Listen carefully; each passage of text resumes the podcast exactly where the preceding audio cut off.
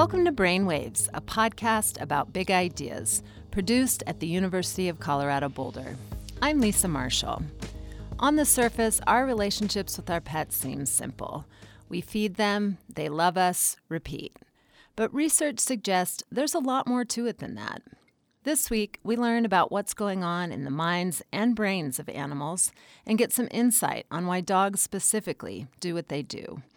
Then we hear from a researcher on the meaning and purpose our pets can bring to our lives, and we talk with a medical bioethicist about how we say goodbye to our animal friends and how that's changing in a good way. But first, we sent Cole Hemstreet out to a dog park to ask, What makes your dog so special? what makes my dog special. Um, she is a very stubborn and sweet dog that has made us learn a lot of patience. Well, she's a puppy, so she has just a lot of the things most puppies do, but she's very affectionate and she's very strong, very young. He's very affectionate and loving, and he's just, he's a good boy. Everyone says so. She's very loyal and she's a really good friend. He's actually not my dog, he's my grand dog. My son's away, so I've got him for the weekend. Oh, he's smart, he's agile, he loves other dogs, and he makes us laugh. That's the biggest thing. He makes us laugh every day from one thing or another.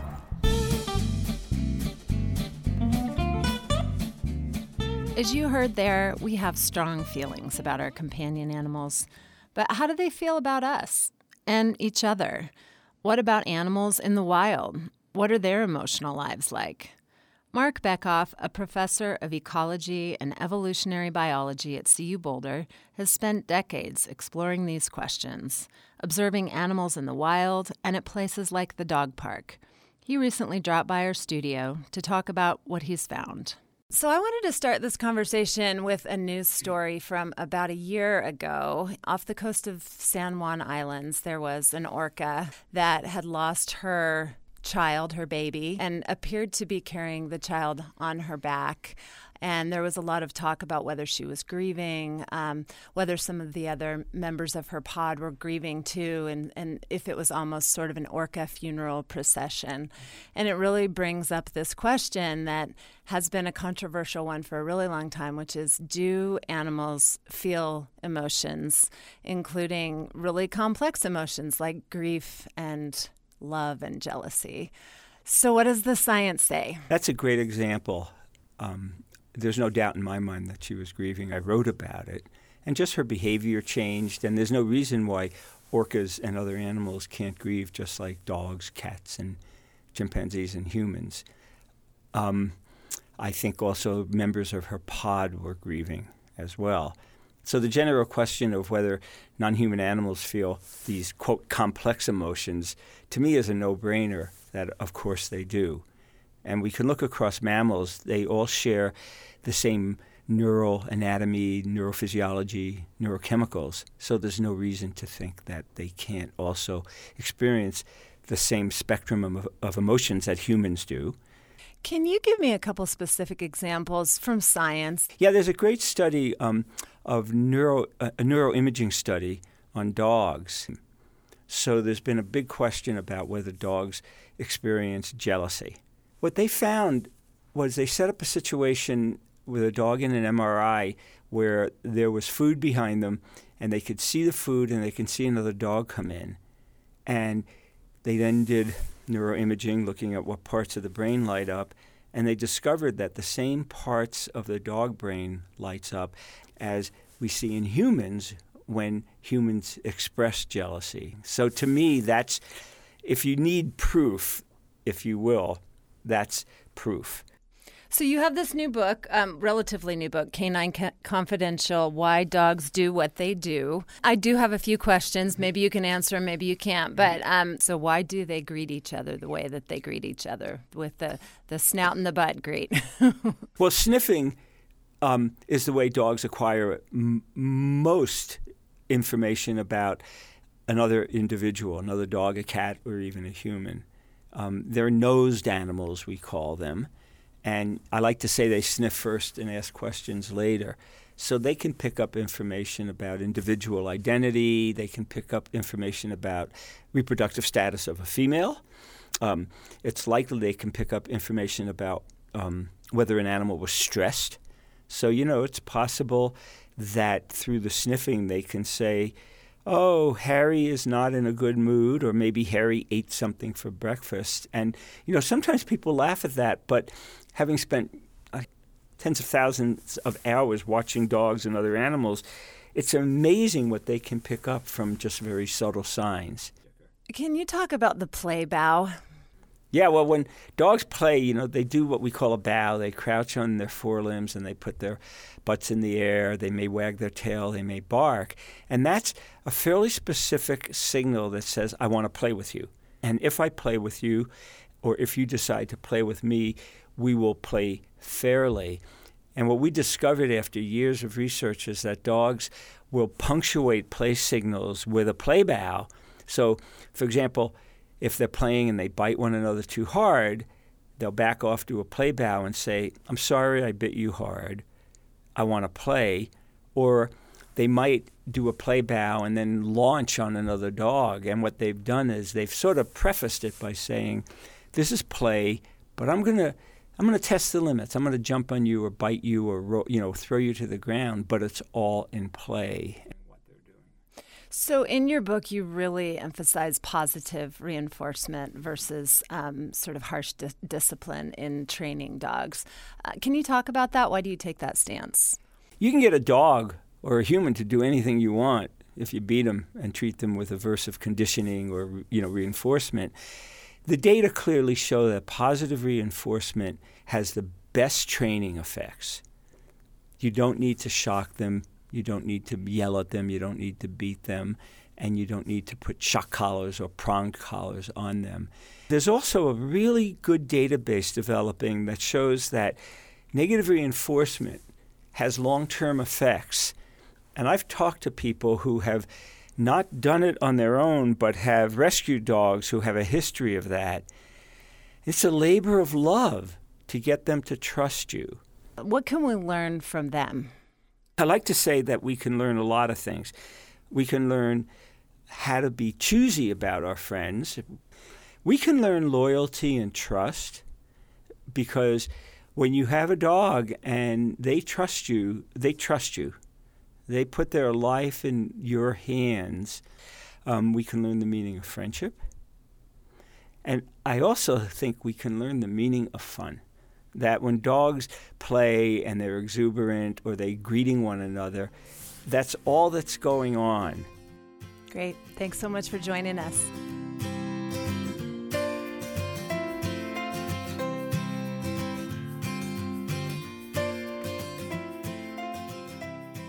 Animals, and particularly our pets, give us so much. Our next guest has conducted research for years on our relationships with animals and how they can enrich our lives. Brainwaves Paul Bake talked with CU Boulder sociology professor Leslie Irvine about animal relationships that can be more meaningful at times than human ones. Leslie, welcome to Brainwaves. Thank you. You study the interaction between people and animals. What's going on in those relationships, and how do we benefit from having animal friends? I've studied primarily people's relationships with the animals we keep as pets or companions, and we benefit in a number of ways. Uh, we believe we receive unconditional love from them, uh, whether that's actually the case or whether they're um, cozying up to their food source is another story. But that that that acceptance, uh, unconditional acceptance, is a huge benefit. And I've found in some of my research that having a, the structure in one's life of um, walking the dog, caring for the cat, uh, really creates meaning in one's life. You've written a forthcoming article called A Very Photogenic Cat Sociological Aspects of Sharing Cat Photos Online. What is it about cats and cat photos that we find so compelling? yes, I, I worked on that article with a PhD student, Jessica Austin, and we think that cats' faces are so um, easy to read expressions into. They're almost like blank.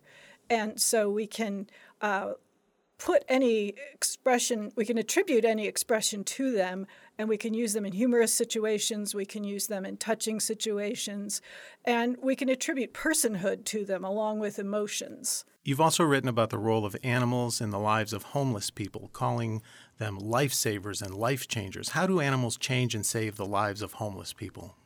I saw a lot of examples in, in different kinds of situations. For instance, I saw uh, people who were addicted to heroin and other drugs, uh, people who were at risk of going to jail, who had been to jail, and they at one point had to choose between a, a, lifestyle of substance abuse and an animal. And in several cases that I saw, when they when they chose for the animal, it really changed their lives. They, um, as one one woman put it, I gave up the pipe for this dog. I, I talked to another woman who gave up a very harsh life on the street, including prostitution, because she was afraid she would get arrested and lose her dog. In several cases, I talked to people who used their animals as a suicide barrier. They were saying, you know, if anything happens to this cat or this dog, there's there's nothing I have to live for. This is the, the only source of affection and support I have in my life. Did you have pets as a child, and what role do animals play in your life today? Oh, I did have pets as a child. Starting very young, I had a wonderful canary named Tweeter, and he was so special that he was a guaranteed male canary who laid eggs. And um, went on to have dogs, a rabbit. Um, today, my husband and I have a dog and two cats, and um, they really i can't imagine walking into a house without animals in it. They really are the spirit of our home. They live in every inch of the house.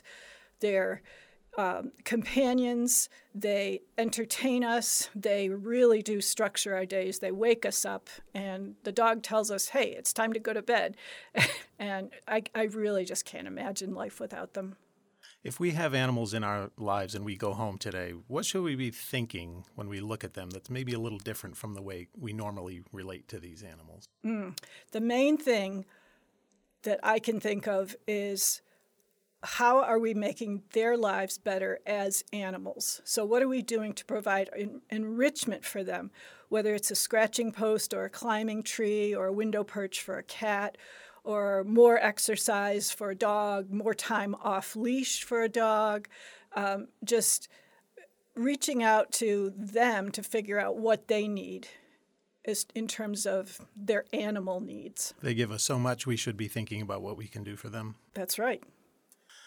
Leslie Irvine, thanks a lot for joining us today on Brainwaves. My pleasure. Leslie Irvine is a professor of sociology at the University of Colorado Boulder.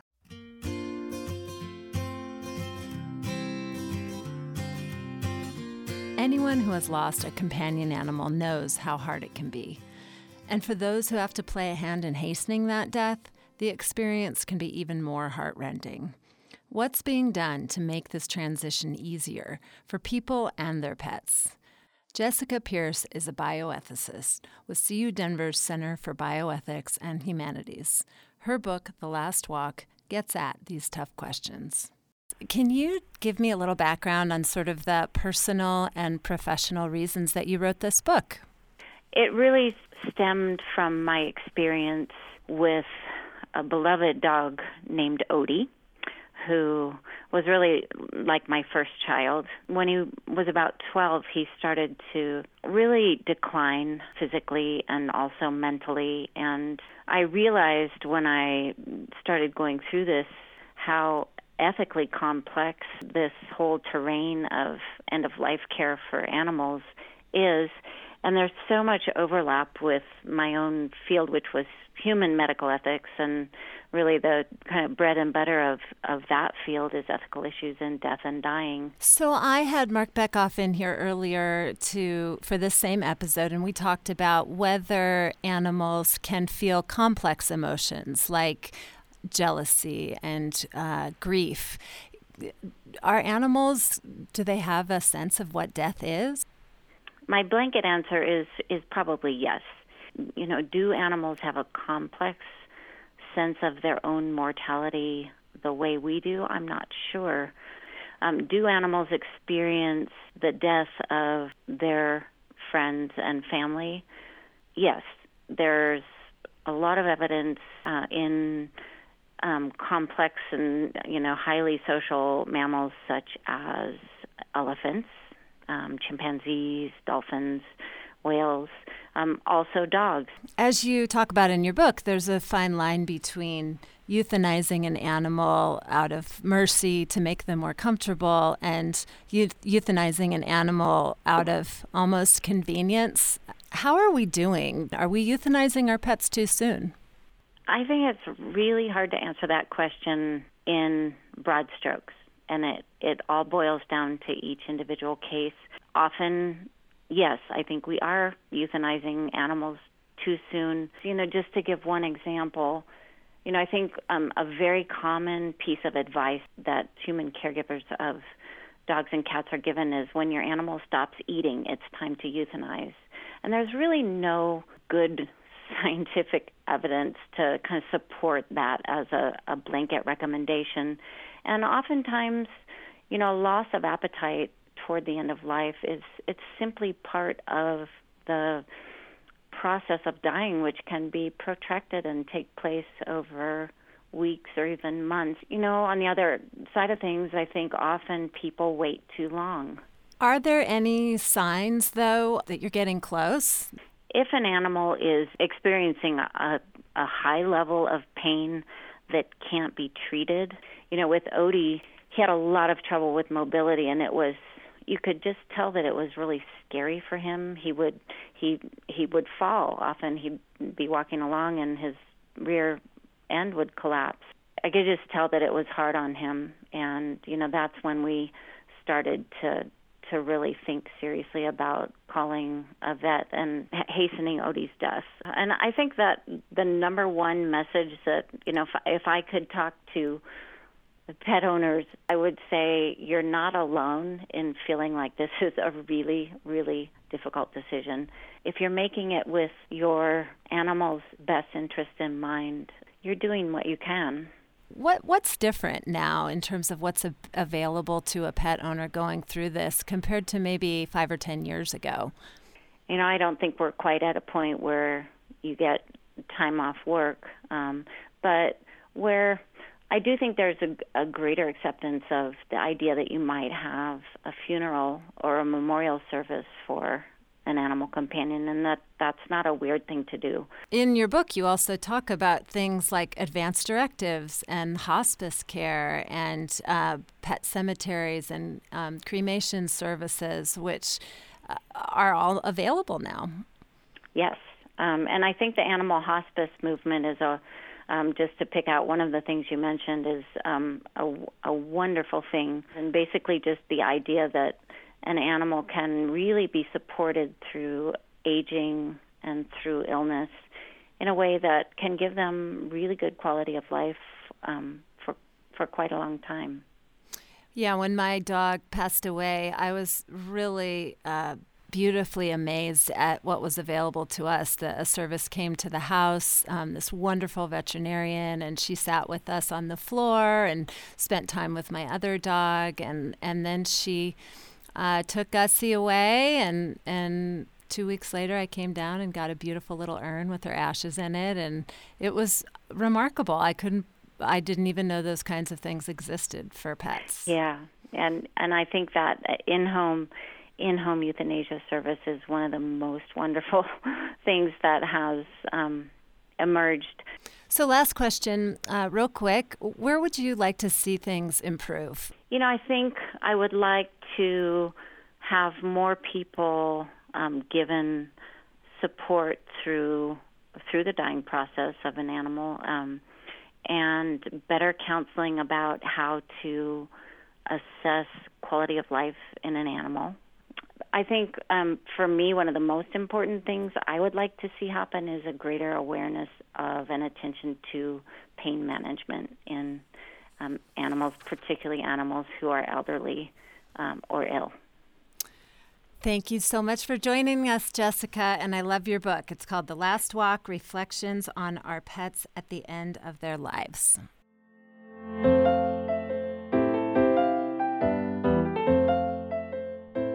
Thanks for joining us this week on Brainwaves. I'm Lisa Marshall. We'll be back next week with stories about the promise and peril of artificial intelligence. This episode was produced by Paul Bake, Andrew Sorensen, Cole Hemstreet, and me. If you have a big idea you'd like us to explore, or you want to give us your thoughts on our show, you can now email us at brainwaves at colorado.edu.